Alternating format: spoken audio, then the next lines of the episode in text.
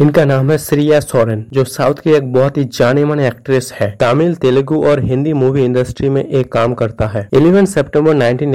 इसी साल ये पैदा हुए थे देहरादून में इनका फर्स्ट मूवी एक तेलुगु मूवी था जिसका नाम था इस्तम और ये 2001 में रिलीज हुआ था और उसके बाद 2002 में इनका एक और फिल्म रिलीज हुआ जिसका नाम था संतोषम और ये बहुत ही एक हिट और ब्लॉकबस्टर मूवी था और इनका करियर यही से शुरू हो गया 2007 में इन्होंने एक हिंदी मूवी किया था जिसका नाम था आवारापन इमरान हसम करिश्मे के साथ और ये मूवी में इनका जो परफॉर्मेंस है वो देख के हर किसी का दिमाग घूम गया था ये सिर्फ एक एक्ट्रेस ही नहीं है बल्कि बहुत बड़ा एक अच्छा डांसर भी है और इनका माँ ने इनको कथक भी सिखाया था जब ये छोटा था ट्वेल्व मार्च टू